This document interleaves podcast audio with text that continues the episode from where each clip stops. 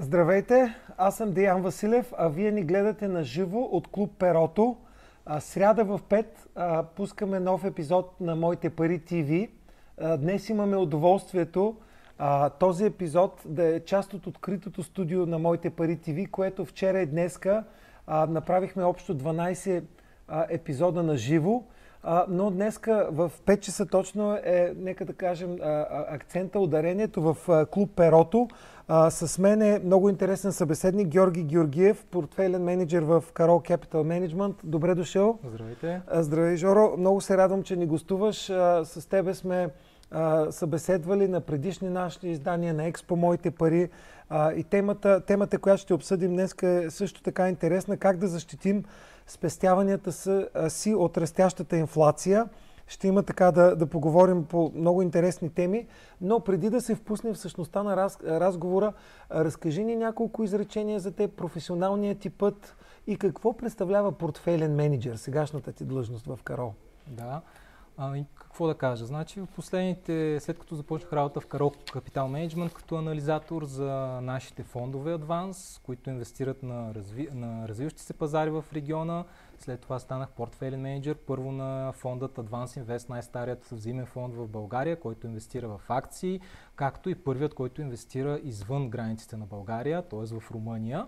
След като се занимавах като портфолио менеджер продължение на 5 години там, по-късно интересите ми и интересите на клиентите ни преминаха на по-високо ниво, искаха така инвестиции на а, глобалните пазари, така че започнах да се занимавам през последните 4 години като портфолио менеджер за клиенти и управлявам техните инвестиции на глобалните пазари. Това е моята професия. Чрез нея следа абсолютно всички видове активи, правиме първо събеседване, анкета с клиентите спрямо техните цели, техните очаквания за риск, който могат да понесат и на базата на тази анкета след това а, инвестираме и управляваме техните инвестиции. Звучи доста отговорно. Предполагам, че такъв тип доверително хората ви се доверяват, за да им управлявате инвестициите а, изисква и много голяма отговорност. А, а, все пак става въпрос клиентите и да са осведомени, добре да се прецени риска, колко а, могат да понесат отклонения нагоре-надолу. А, така, а, а, по, повече се занимаваш с управлението на инвестициите или с а, управлението на психологията на клиентите ти, управлението на тяхните очаквания, кое, кое така е по- активната част. Да, много е труден този процес, за който ти говориш, изобщо да балансираш двете. Естествено, аз съм фокусиран повече върху инвестициите. Имаме си отделен а, отдел, който разговаря повече с клиентите, но естествено, uh-huh, uh-huh. А, първо провеждам и аз самият разговор с тях, за да се убеда, че наистина това, което декларират в тяхната анкета, съответства на нивото на риск, което желаят. Естествено, има и сериозни разминавания и се налага клиентите да бъдат, така да кажа, в кавички обучавани за нивото на риск, тъй като а, доста често се случва да има напълно несъответствие с възможността, която те искат да поемат като риск и това, което на практика могат да направят. Така че, наистина процесът е доста труден, както казваш. Представям си го и аз и, и това е част от нашата мисия в Моите пари, да помагаме на хората а, да им разказваме този тип а, а, от първа ръка опит, а, за, да, за да могат да си представят и а, колкото и да казваме, най-добрият учител сякаш в, а, и в инвестирането е практиката, дори и с малки суми човек да, да, да загуби хиляда лева, деца казва, да, да може да разбере как функционират пазарите и какво представлява думата риск, но при, при вас в твой отдел има все пак някакъв минимален прак, предполагам, инвеститор, който има 5000 лева, може би не е във вашия отдел точно. Да, да. А... Като цяло сме приели, че за да управляваме индивидуални портфели, минималният прак, който е необходим всеки клиент да разполага е 50 000 лева, така че това можем да кажем, че е минимум. Да, за да, вече а, хубаво е да са добре информирани. А, имам още въпрос, свързани с управлението и инвестирането в а, фондовете, но а, за да, за да така да подходим много, много добре към инвестициите.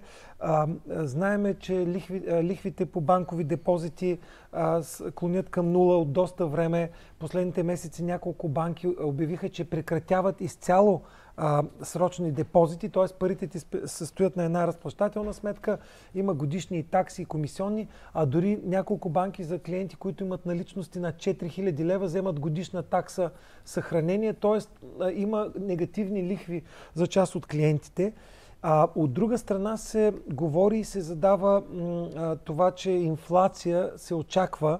А, и а, исках да те попитам в гледна точка, ако парите в банката носят 0% доходност а, и очакванията за инфлацията са на, на, на, че тя ще расте, къде му излиза сметката и все пак да задам въпрос, вместо да се изказвам, очаква ли се по-голяма инфлация, има ли нужда, трябва ли да се притесняваме, че се подава главата такъв звяр? Да, да. А, много интересен въпрос и много, един въпрос, който идва много на време. А, ние забелязахме това движение, естествено, през последната година и половина, имайки доста постоянно с клиенти, които започнаха да търсят альтернативи на парите, които държат в банки.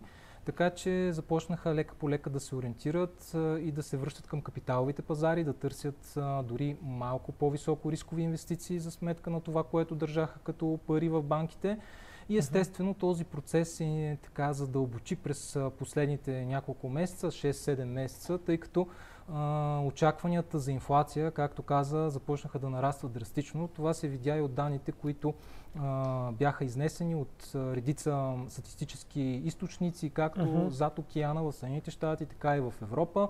Вижда се, че с отварянето на економиките, определено съществува възможност инфлационните очаквания да се покачат значително, тъй като uh-huh, uh-huh. най-малкото това е провокирано от политиката на Федералният резерв, която видяхме през последните няколко години, особено през последната година, когато бяха налети а, изключително голям брой а, средства, бяха инжектирани изключително голям брой средства, за да могат а, економиките да се съживят. А, отделно от това правителствата uh-huh. похарчиха а, изключително голям пакет от средства спрямо своят брутен, брутен вътрешен продукт, за да стимулират економиките. И това доведе до очаквания за повишаване, многото пари в обращение, доведоха очаквания за повишаване на инфлацията които естествено бяха засилени от а, веригите на доставка, които в един момент се оказаха, оказаха невъзможни да осигурят. А... Заради изолацията, карантините, а, има, има и нарушение заради COVID-кризата, един вид нарушение в доставките.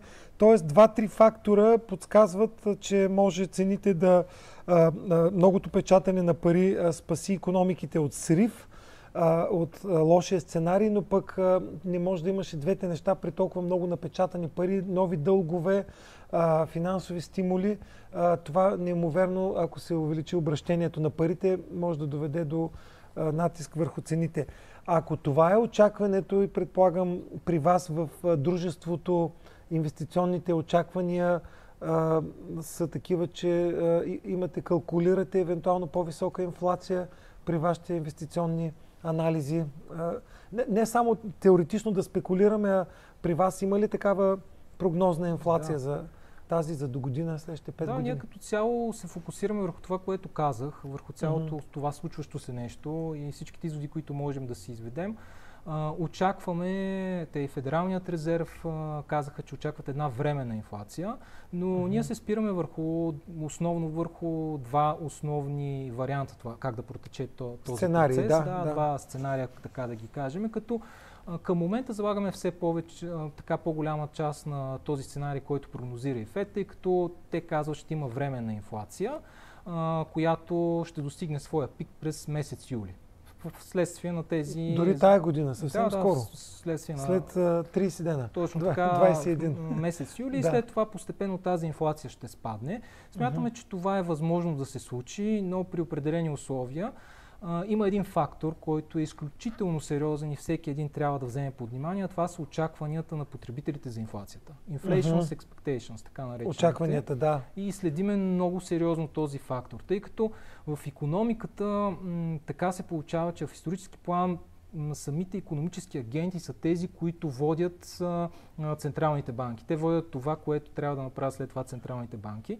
И ако всички економически агенти в един момент започват да очакват по-високи нива на инфлация, Тя без съмнение след това се случва и тези очаквания за по-висока инфлация ги провокират да предприемат действия за да се защитат от тази инфлация, което води до така нареченото самосбъдващо се пророчество, self-fulfillment prophecy. Точно, и от тук нататък централните банки, колкото и да ни убеждават, че инфлацията е временна и имат контрол върху нея, се получава така, че те не могат а, да я ограничат и се налага в бъдеще да започнат да вдигат лихвите, което естествено задвижва този процес и се получава едно колело, един порочен кръг при повдигане, вдигане на лихви, засилване допълнително на инфлационните очаквания, многото парични средства, които са в обращение и това води до генериране на инфлация. Така че това са двата сценария. Ние все още залагаме, че... и самосбъдващо се предсказание за по-постоянно... За по-постоянна инфлация през следващите 5 години, 5 години която да. да излезне от рамките на познатите през последните 10 години, да имаме един период, в който инфлацията е значително по-висока. Говориме между 2,5 и 3,2% през следващите години, но пак казвам, това е, са по-високи нива, от които... 2% е таргета максимум, който ФЕД търсят да. и европейската ФЕД, вече? ФЕД, ФЕД всъщност търсят малко повече от 2%, тъй като в последните 10 mm-hmm. години CPI, който те гледат, индекса на потребителските цени, е драстично под тези 2%, така че търсят в момента малко по-високи да нива, за да се балансират. Да, и mm-hmm. не трябва да, трябва да бъдем честни, че в, а, това е един от начините с по-висока инфлация да бъде намален и този дълг, тъй като най-вероятно с ръст на економиката само няма да се случи. Видяхме колко дълг е зет, така че с една по-висока инфлация това може да повлияе, може да повлияе. позитивно върху економиката. Човек ако гледа исторически, да не навлизаме много в тази макроекономическа тема, но такива цикли на печатане на пари, обесценка на пари е имало и а, някакси колкото и съвременните технологии, усещането ни за модерност, да ни карат да се чувстваме някакси все едно историята е спряла. А, в макроекономически план тези неща се повтарят а, науката, економика е много интересна и социология, тая масовата психология на самосбъдващите се очаквания, предсказания е нещо, което а, няма, няма как да бъде преборено. Много е интересно да се следи, но нека да кажем, че сценария се сбъдва а, и разбира се винаги се работи с вероятности и хипотези. Когато а, има такава а, период на кратка или на по-продължителна висока инфлация, а, в какво е добре да се инвестира? Какви са альтернативите, за да човек да запази покупателната способност на парите най-малко, нали, като минимум? Естествено, в такива моменти трябва да забравим напълно кешът като възможност, тъй като mm-hmm. само статистиката през последните 20 години, от 2000 до сега в България, а, може да видите, че реално ако сте имали едни пари по дюшека тогава и ги извадите в момента и решите да си купите нещо, сте загубили над 100% покупателна способност. Тоест може да си купите... От коя година, извинявай? От 2000-та година до сега. Толкова скоро за последните... Да, за последните Дори 20 след години... хиперинфлацията на 97 година. Да, говорим да. само в годините, все пак имаше нива на инфлация от 4, 5, 7% до 2008. Да, след да. това си спомняш тренда как постепенно а, започна да пада надолу, да, успокоиха да. се, имаше момент на дезинфлация от 2015 Тоест 100 лева 2000-та година сега биха купили... Около 42, 40. около 42 в момента на едно драстично... Не, не го бях осъзнавал, да. но, но съвсем реалистично звучи. Да. Ами... 100 лева в а, Дюшек, ако сега... ги извадиш 42 лева може да купиш да. стоки. Да, да горе-долу да. така да го кажем, mm-hmm. че са процентите, mm-hmm. което наистина е едно изключително, така, изключително голяма загуба на покупателна Това е много нагледен пример. Добре, ако това губи реална способност покупателна, кои са альтернативите? И това, което можем да направим, просто да видим в исторически план, кои са активите, които биха ни защитили от инфлация mm-hmm това, което аз направих е примерно да видя какво става от 1926 година до сега. Кои са активите, които и каква доходност са донесли. Естествено, на първо място там излизат акциите на развитите, на, на развитите пазари, малките акции на компании, които на, по, по капитализация акции, които носят 12%, акциите на по-големите компании носят средно годишно 10%. Uh-huh. Инфлацията за този период а, използваме всичко американският фондов пазар, тъй като там има статистика за всичко. Много дълбока и дълга статистика. Да. пазар. Там инфлацията, средно годишна инфлация от 2,9%. За справка, облигациите са донесли около 5%, недвижимите имоти са се покачили с 3,7%. Тоест категорични победител в а, тази статистика определено са акциите и те побеждават инфлацията в дългосрочен план. Така mm-hmm. че а, това е продуктът, който може да ни защити от инфлация, но тук отваряме една скоба, да, тъй да. като проучванията в моменти на висока инфлация показват нещо друго. Когато инфлацията е в рамките до 4% ръст на годишна база, Годишна? година на година, 4, Така, до 4%, тогава акциите са добра защита от а, инфлация. Компаниите успяват да предадат а, по-високите цени а, на, на, на суровините, които използват, цената на труда и да спечелят от това след като продадат на по-високи, цени, да, да, на, на по-високи цени, цени продукти, които предлагат. Съответно, пазарът се развива позитивно, лихвеният процент на централните банки не е толкова висок и инвеститорите са стимулирани да продължат да инвестират в акции.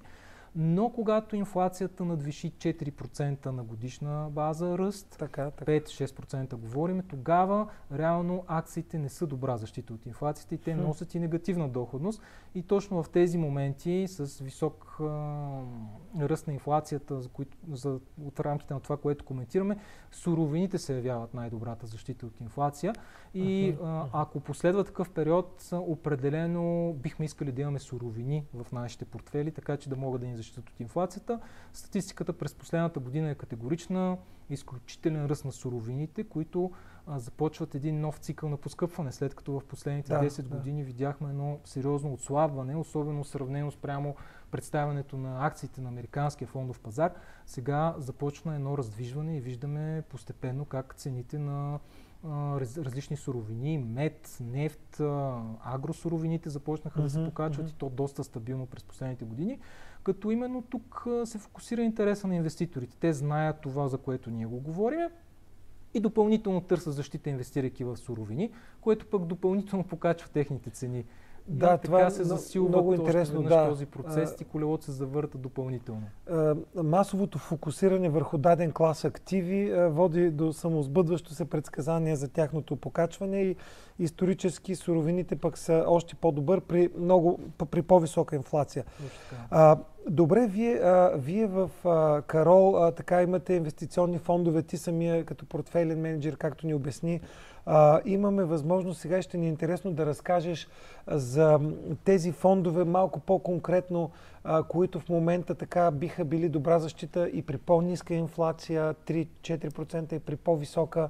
А, колегите, които ми помагат, ако има възможност да пуснем а, имената на тези фондове. И а, а, знам, че освен Адванс, вие, вие сте, Карол е представител на Шродер за България, така, да. които са международно управляван фонд. Ако искаш така, Да. разкажи кои са инвестициите на фокус, които вие като посредник препоръчвате в момента.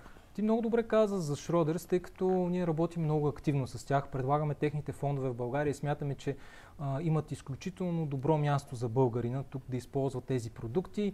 А, интересно е, че през последните години направиха и създадоха изключително богата гама от фондове, които обхващат както тематични инвестиции, така и а, фондове, които са с а, много добър фокус. Последният такъв, който мога да кажа, че привлича, привлече вниманието, беше този фонд за суровини, който създадоха в началото на тази Мгм, година мгм. който ние активно използваме в портфелите на нашите клиенти, препоръчваме и той се справя много добре. Те, Мгм, може би, виждате и статистиката от началото на годината. На екрана, да, се изписват доходности и вървят различни фондове, не в реда, в който ги говорим, но Да. а, забелязах, т.е. това е нов фонд и, и отговаря сега на такъв тип а, очаквания Среда, за така.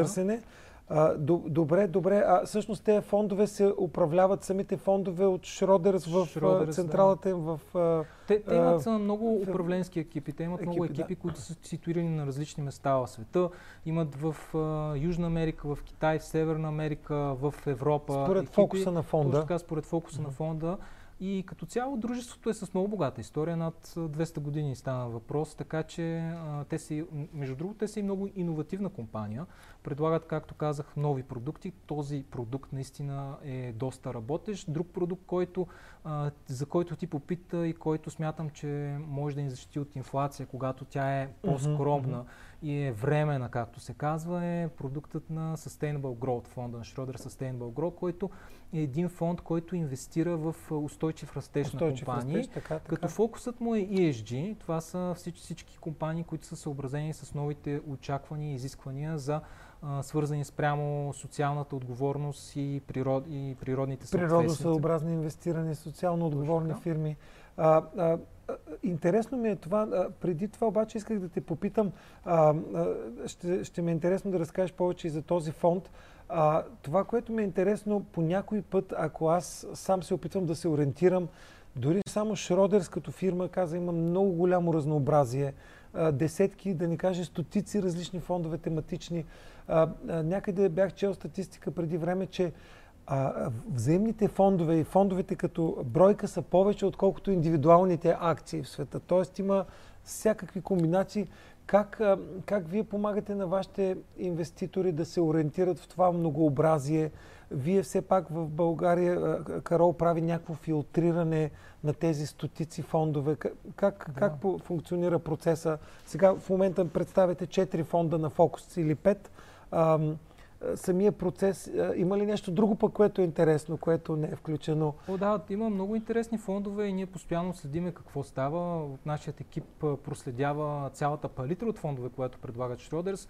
Комуникираме с тях активно, имаме достъп и до портфолио менеджерите им, постоянно се консултираме с тях презентации следиме, отзиви, естествено задаваме и въпроси, за да се ориентираме по-добре, разговори с тях, така че след като откриеме фонд, който би бил популярен и интересен. Тук, го предлагаме и на нашия пазар, минава процедура през одобрение от Комисията за финансов надзор и след това Аха, може вече и, да се... И в България Шродер може да има, Шродерс може да има 300 фонда в да речем в Европейския съюз, но във всяка държава си има индивидуална сертификация. Да, за и това е по някакъв начин филтра. Вие не предлагате всички фондове на Шродер, са избирате тези 10-20, да речем, които, които са, атрактивни, са атрактивни. биха използвани от нашите клиенти. Това е което правим.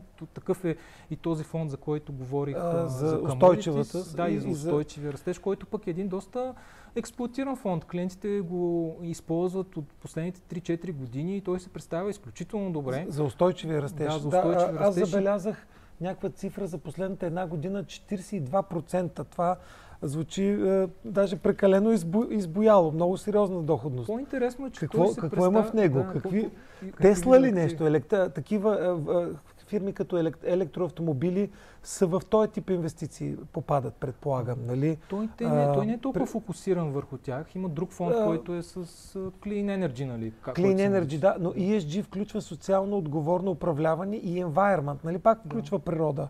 Да. А, малко лаишките задавам въпросите, но... точно така, този фонд е популярен през последните години, 48%. тъй като аз пак казвам по-впечатляващо, че той успява да се представи по-добре от бенчмарка си. Говорили сме за бенчмарка, да, да. Успява да го победи категорично и един доста добър вариант за инвестиции като широк пазар. Той се представя убедително и спрямо S&P 500 в случая, uh-huh, тъй като uh-huh. ESG привлича все повече и все по-голям интерес, все повече инвестиции на клиенти.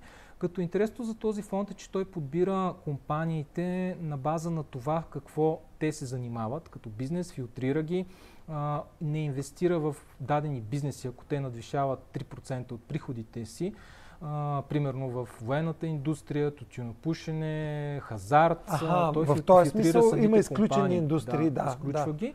А, и съответно се спира на най-добре представящи се компании, които като изключим тези индустрии, постоянно а, ги ротира в себе си. Примерно за мина, през миналата година Amazon беше сред първите, сега вече Microsoft а, фигурира на първите места, компании като Vestas преди също бяха а, позитивни, сега вече има по-широко включване на компании, които са от а, индустриалната част. Миналата година технологичният сектор Много беше преимуществено значение. Именно тази ротация, която правят портфолио менеджерите, води до това добро представяне, за което стана дума.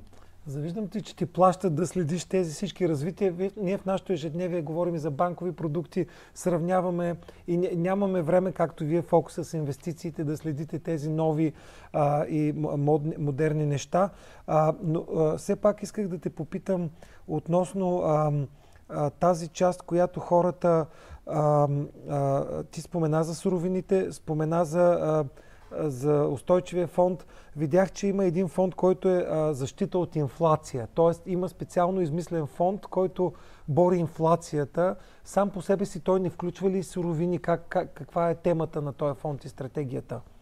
Inflation Plus. Плюс да, да, Inflation Plus се нарича фонда и наистина той а, включва в себе си процент суровини, около 35-40% от Не този малък, фонд. Да. Другата част е в облигации, има и процент в акции.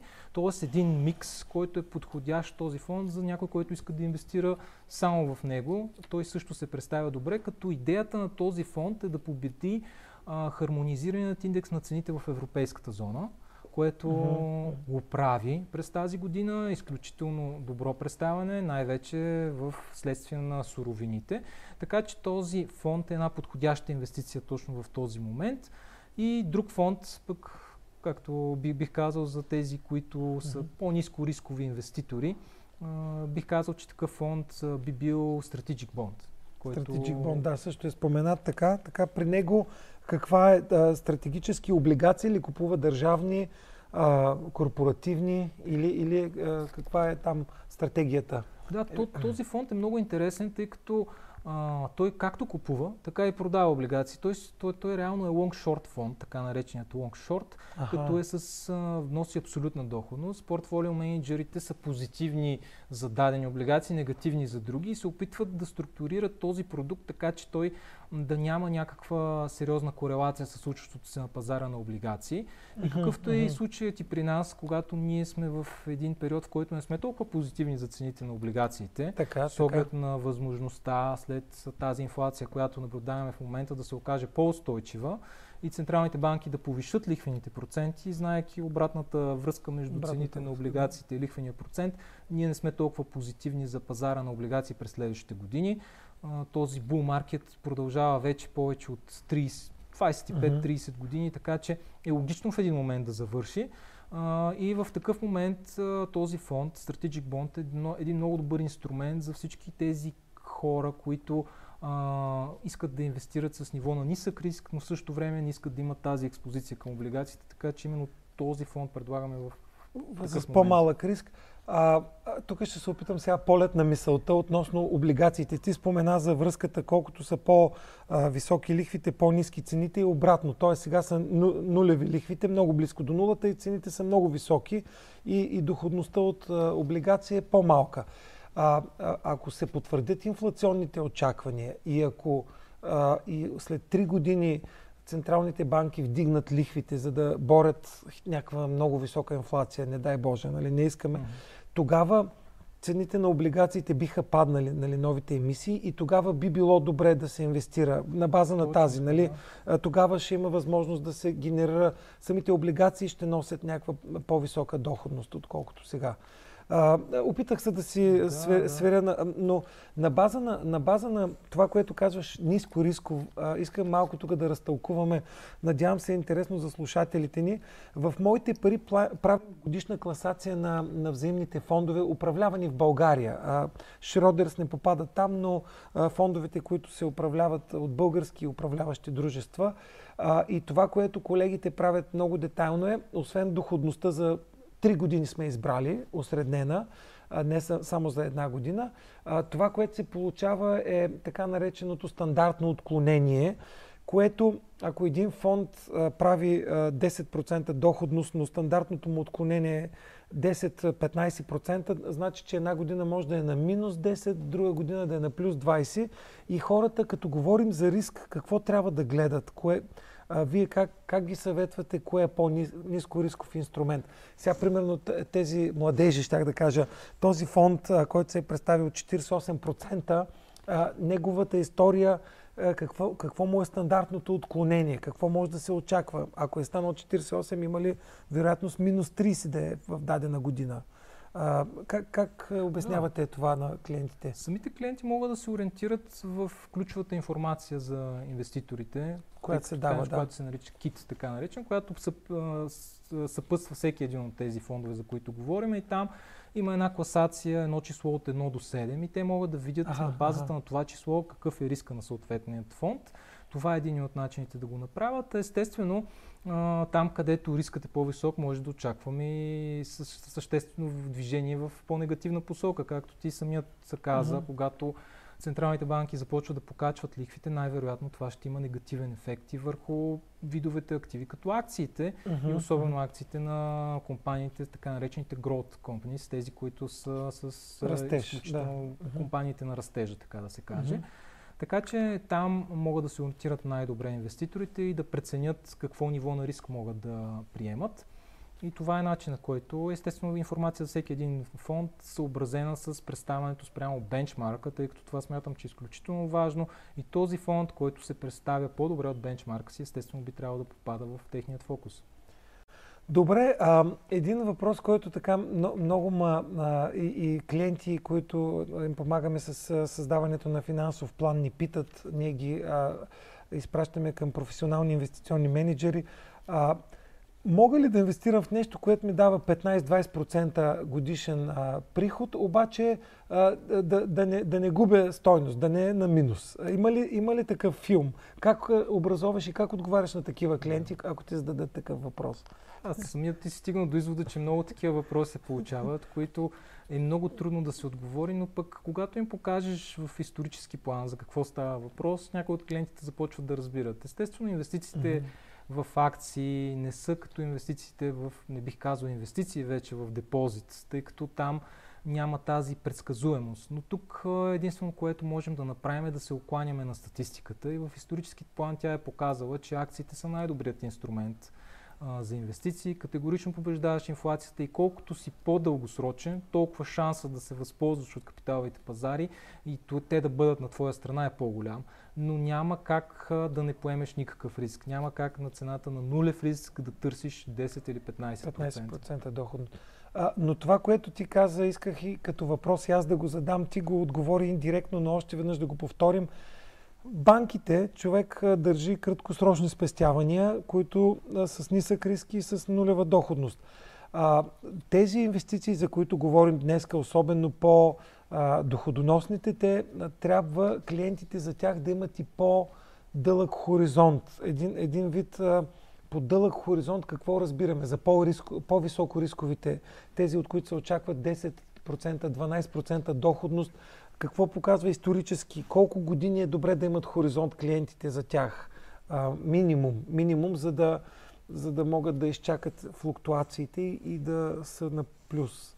Да, минимум, който бих аз казал, че е много важно да разберете, че 5-10 години е този срок, който трябва да дадат mm-hmm. на такава инвестиция, за каквато говорим, по-високо рискова, като в исторически план пак казвам, това, което показва и статистиката за американския фондов пазар е, че няма период, в който когато и да сте инвестирали, независимо дали било на върхът през 2008, през 1929, през uh-huh. 87, всичките кризи 74 75 Пиковете преди, да, пиковете преди спадове. спадове който, при който инвеститор да е на загуба, ако е държал 20%, 20 години своята инвестиция. Нещо повече, той е направил и средногодишна печалба от едни 6%, което е доста добър аргумент за дългосрочните инвеститори, така че дайте им срок от 5 до 10 години на такъв тип инвестиции, т.е. служете парите си, не ги пипайте и вижте какво е станало тогава и ще сте доволни, постигайки тази средногодишна доходност. Ако мога и аз да коментирам в тази смисъл а, с финансовото планиране, това, което на клиентите казваме, а, различните си спестявания да са за различни цели. И ако ти си на 35 години и искаш да трупаш пенсионен фонд и имаш още 30 години до пенсия, тогава този тип инвестиции, по-рискови, с големи флуктуации, но по-висока очаквана доходност – казваш тези пари ги заделям за пенсионния си фонд. За образование на детето имаш 5 годишно дете, остават ти още 13 години, докато се наложи за висшето образование. Тоест хората да не си управляват парите на един общ кюб, а ако имат фонд, който им е за пенсия, за образование на дете, тогава този срок от 10 години не изглежда като невъзможен, защото а, така, така може би хората като коментар си позволявам да направя, могат да обвържат инвестиция и с по-дългосрочна цел и да се знае, този кюб си ми е за след 20 години и не ме интересува, че сега може да падне с 20%, след това да изпечели 48%. Нали? А, така, а, при, при, при твоята практика забелязваш ли клиентите част от спестяванията, които управляват, да са наречени за различни финансови цели а, или, или мал, а, малко като общ портфел при, при при вас се получава управлението? Как? Да. Така, Това, такъв въпрос искам да ти да. задам, защото ние говорим за клиентите за финансови цели предварително. Това, което каза е много интересно и наистина по такъв начин трябва да става мисленето и в нашето общество. Знаеш, ние от години се опитваме да промотираме финансова грамотност и акцентираме върху това с много вебинари, заедно правиме обучения. Да, вие сте много активни, наистина. Така че правиме и точно такива вебинари, които да насочват вниманието на отделните клиенти, които да, да намират абсолютно всякаква альтернатива. Както каза, съответно, фондове, и, които да срещат техните цели за обучение на децата, така и за пенсиониране, альтернативен пенсионен фонд което uh-huh, а, е едно добро работещо решение. Има много хора, които се убеждават, че това е наложително и започват да инвестират и го правят всеки месец на равни вноски, използвайки тези фондове на Шродерс, които за Като които спестовни планове, ако нямат много натрупани пари. Точно, да. Някои с... повечето хора започват да го правят след като нямат натрупани средства да направят еднократна инвестиция, започват да инвестират на вноски. И наистина това е една много добра стратегия, която им помага да избегнат тези рискове, за които говорим, тъй като пазара в дадени моменти на много високи нива. Когато купуват а, всеки месец, те купуват на части за една фиксирана сума. На различните е, позиции на пазара и така осредняват, нали? Това Точно осредняване. така получава се едно осредняване. Да, да. Естествено, доходността в дългосрочен план е по-ниска от тази на еднократната инвестиция, но пък в същото време ги предпазва от а, тези спадове, най-вече от психическата им устойчивост е на по-добри нива и те не вземат нерационални решения, какъвто е моментът за всеки един от човешките същества. Няма как да го избегнем този момент. Емоциите така, че, са големи, да. да емоциите, емоциите са, са водещи, когато виждаме сериозни спадове.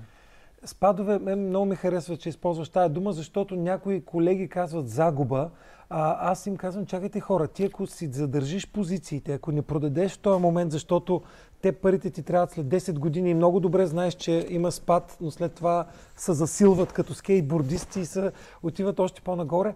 Това не е загуба, докато не продадеш. И, и най-голямата емоция е да продадеш когато се оплашил на дъното или да купуваш, когато това е най-често срещаната грешка. Отстрани много лесно може да се вижда, но а, точно думата спад е точната, защото тя означава, че след спад има и подем.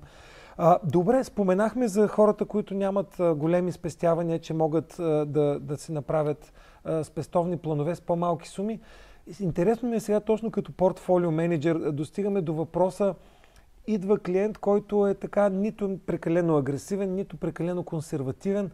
Как правите такъв микс от проценти в различни фондове, които предлагате, така че да удовлетвори клиента? Какъв тип методология използвате? Как, какво им препоръчвате?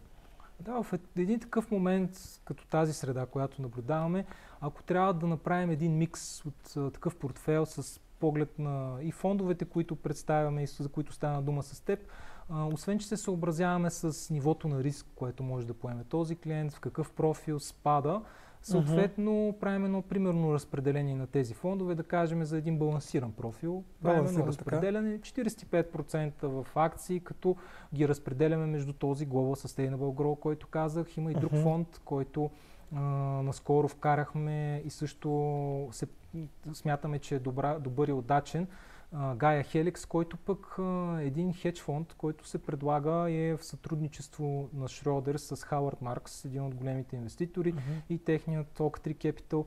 Така че този фонд хеджира напълно експозицията към рискови активи, към акциите и смятаме, че в такава среда той би бил подходящ в този портфел. Uh-huh. Определено една част насочваме към 10-15% в зависимост от риска към суровини, 10% да кажем в Inflation Plus и останалите в Strategic Bond от тези фондове, които изброих. И постигаме един така да се каже, балансиран профил на базата на тези 4-5 фонда, за които казахме. Естествено, за по-високия риск леко изместваме фокуса върху акциите, когато си по-низко рисков, пък ги намаляваме. Така uh-huh, че uh-huh. това, ако мога да го опиша като процес, всичко съобразено с а, анкета, която правим на съответния С клиента. Да. Добре, ако човека малко с годините, да речем преди 5-10 години ви е станал клиент, а, и в даден момент, а, след 5 години, или кол, колко често ре, е, се налага да се ребалансира? Или виждате, че идва нов интересен фонд, нова тема, част от клиентите, които имат повече спестявания, предлагате ли им по-дълго време да стоят в този микс или периодично пък ги съветвате или те самите искат малко в по-различни пропорции да са им портфолиото? Да, логично е с напредване на възрастта портфолиото да става от по-агресивно към по-низко рисково uh-huh. и естествено балансирането да става едно ребалансиране, тъй като в дадени моменти рисковите инвестиции, както през последния, видяхме през последната година и половина-две, се представяха доста добре спрямо ниско рисковите и е напълно логично да има едно ребалансиране на определен период от време, да кажем на две години, а, намалява mm-hmm. се нивото на риск, тъй като и възрастта и хоризонта, който остава пред съответният инвеститор намалява, намалява така че да. просто се следва едно алокиране към първоначалните нива. Естествено, спрямо акции, облигации, съответно се включват и различни фондове, спрямо това, което в момента е, е наистина с по-добри перспективи.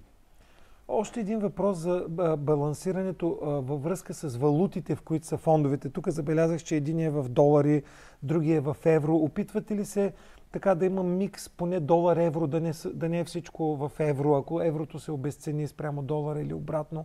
А, такова съображение за валутите, как да са швейцарски франкове, някакви фондове, които са деноминирани. Им, има ли такъв компонент валутно?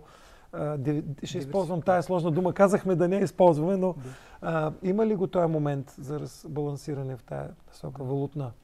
Като, като цяло гледаме винаги да има някакво присъствие, съотношение между долар и евро. Естествено, много е важно клиентът къде ще употребява тези спестявания в бъдеще. Uh-huh, uh-huh. Естествено, ако той ги насочи в, в Европа, в България специфично, е добре да бъдат всичко в евро, тъй като има много фондове, които се предлагат от Шродерс, които имат доларова експозиция, но са хеджирани спрямо долара. Така uh-huh, че могат да се използват тези варианти, така наречените хеджирани фондове спрямо представянето на долара.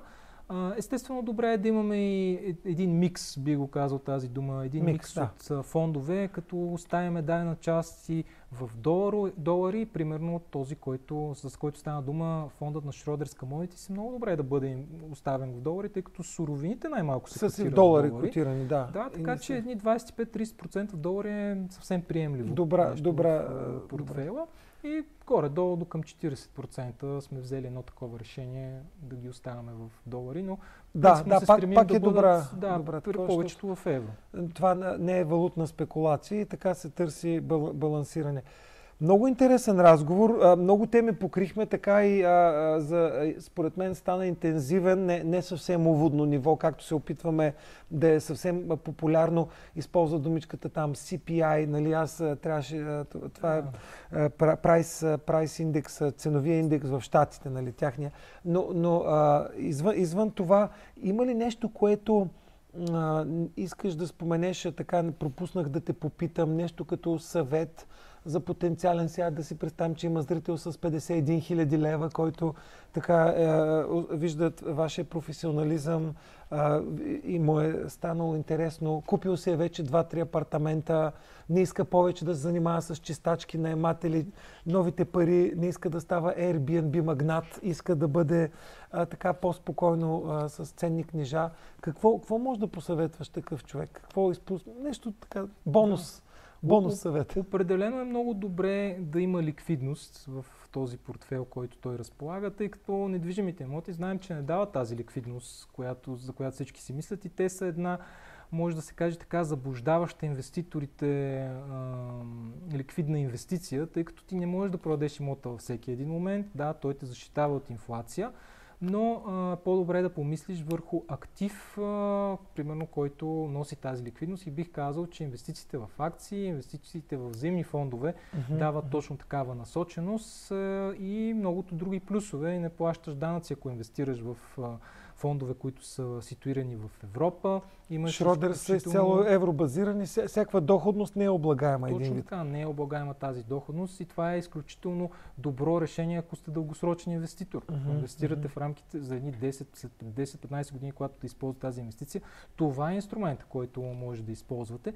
Така че това е вариантът. Добре е да направиш, ти каза думата диверсификация, добре е да се направи този микс, в който микс, освен да, недвижими да. имоти, знаем, българинът е изключително фокусиран върху недвижимите имоти, тъй като там е свикнал да не вижда движението на цените на дневна база uh-huh, или на месечна uh-huh. база и той не може да си представи не може да разбере кога имота му се е обесценил, да кажем 10%. Той в главата му винаги цената му се покачва и гледа дали е получил съответният си найем. Там нещата са много по-мъгляви от към цени, защото ти си купил жилище преди 5-7 години, сега паз, пазарните нива може да са по-високи, може и да спаднат и да, и да не следиш на дневна база, както един портфел, който всеки ден виждаш цените и това те шашка или те много те радва. Тоест да има ликвидни средства, да, да дългосрочно да се следят спестяванията в по-агресивните фондове, да ги слагат. Още, още нещо, а, има, имаше още нещо, което исках да, да споделим от гледна точка на а, но, но ти, ти кажи, ако нещо друго изтърваме, просто ми избяга, избяга мисълта, защото се замислих за недвижимите имоти. Да, и да направим едно по-правилно разпределение, не само всичко в недвижими имоти. Да, да, да се инвестира, да. както един портфел, един портфел може да съществуват и акции, и облигации в него, освен недвижими имоти. И този микс да е а, така да се каже, по-добър, тъй като българина, както забелязваме и последните статистики показват, че той продължава преимуществено да държи парите си на депозит, а когато вижда риск от инфлация, веднага търси недвижим имот и купува. Mm-hmm. За съжаление на върха, естествено. След това този недвижим имот по някой път, с оглед на статистиката, която виждам и за София, много голяма част от тези апартаменти остават неизползвани, т.е. той не може да се възползва и от найема, който може да, да получи. Да, така че много по-добър вариант е да инвестира в а, активи, които са а, близки до недвижимите имоти, с които да получава дивиденден доход от тях, каквито uh-huh. са примерно тези ликвидни фондове, за които говорим. Има фондове, които не инвестират недвижими имоти. Много от, знаем много да... рейд компании в България, ЦИЦовете, които наистина са доста добро средство, които могат да ни предпазят, тъй като купуваш акции на тези компании на един доста добър дисконт спрямо стоеността на активите. Да, спрямо активите, да. Така да. че има доста варианти, върху които може има, да се Има, има и се надявам наистина хората с натрупване на повече богатство, когато имат вече базови, когато имат авариен фонд, някакси насмогнали с един-два апартамента, все повече домакинства започват така да имат тази екстра ликвидност, която вече ги прави естествено и при вас клиенти. Така че си пожелавам наистина и надявам се да сме били полезни, а, така да сме дали интересни съвети хората да опитат и да изкарат поне част от дългосрочните си спестявания от банките. А, фонда за пенсия, фонда образование за деца, това са неща, които трябва да носят доходност, иначе се стопи. А, Жоро, благодаря ти много. Много интересен разговор, много а, интересни теми. А, зрителите, които са заинтересувани, могат да ви намерят а, как да се свържат с теб. И на сайта на Каро Capital Management, и през LinkedIn, и през Facebook имаме много профили. Могат да видят и страницата активни. на Шродерс, за които стана дума в България, които имат, пак казвам, доста Информация за тези фондове. от фондовете, да разгледат всеки един от тях. И естествено много лесно да се свържете с колегите, които веднага ще ви отговорят на въпроса за това как може най-бързо да инвестирате на капиталовите пазари. Благодаря ти много. Благодаря за вашето внимание. Останете, останете с нас с лайвстрима. Малко по-късно ще изтеглим и голямата награда в 7 часа днеска. А, ще обявим а, на добър час, Жоро, и се, ще се радвам на нови срещи, нови разговори, да видим как ще се сбъднат сценариите за напред. Да, благодаря ти. Благодаря и аз. Иновациите ни срещат с възможности всекидневно. Възможности за растеж, за развитие без ограничения. Правилното управление на финансите днес създава бъдеще утре. Нашата идентичност е това, което ни отличава – повече от 15 години сме лидери в инвестирането с отлична репутация и мисия за развитието и утвърждаването на финансовия сектор в България. Благодарение на опитния ни екип, откриваме най-добрите инвестиционни възможности за вас, като анализираме пазарите, генерираме инвестиционни идеи, изграждаме индивидуални портфейли. Нашата основна цел е интересът на клиентите ни – създаваме дългосрочни и лоялни отношения, въвеждайки иновативни подходи и продукти. Частни клиенти, фирми, пенсионни фондове, фундации и университети ни поверяват спестяванията и богатствата си. Доверието е това, което прави партньорството силно. Изградено чрез опит и експертиза. Инвестираме отговорно – Смисъл за обществото и природата, прилагайки шесте принципа на ООН. Намираме устойчиви решения, с които да посрещнем вашите нужди. Карол Капитал Менеджмент. С вас в дългосрочен план.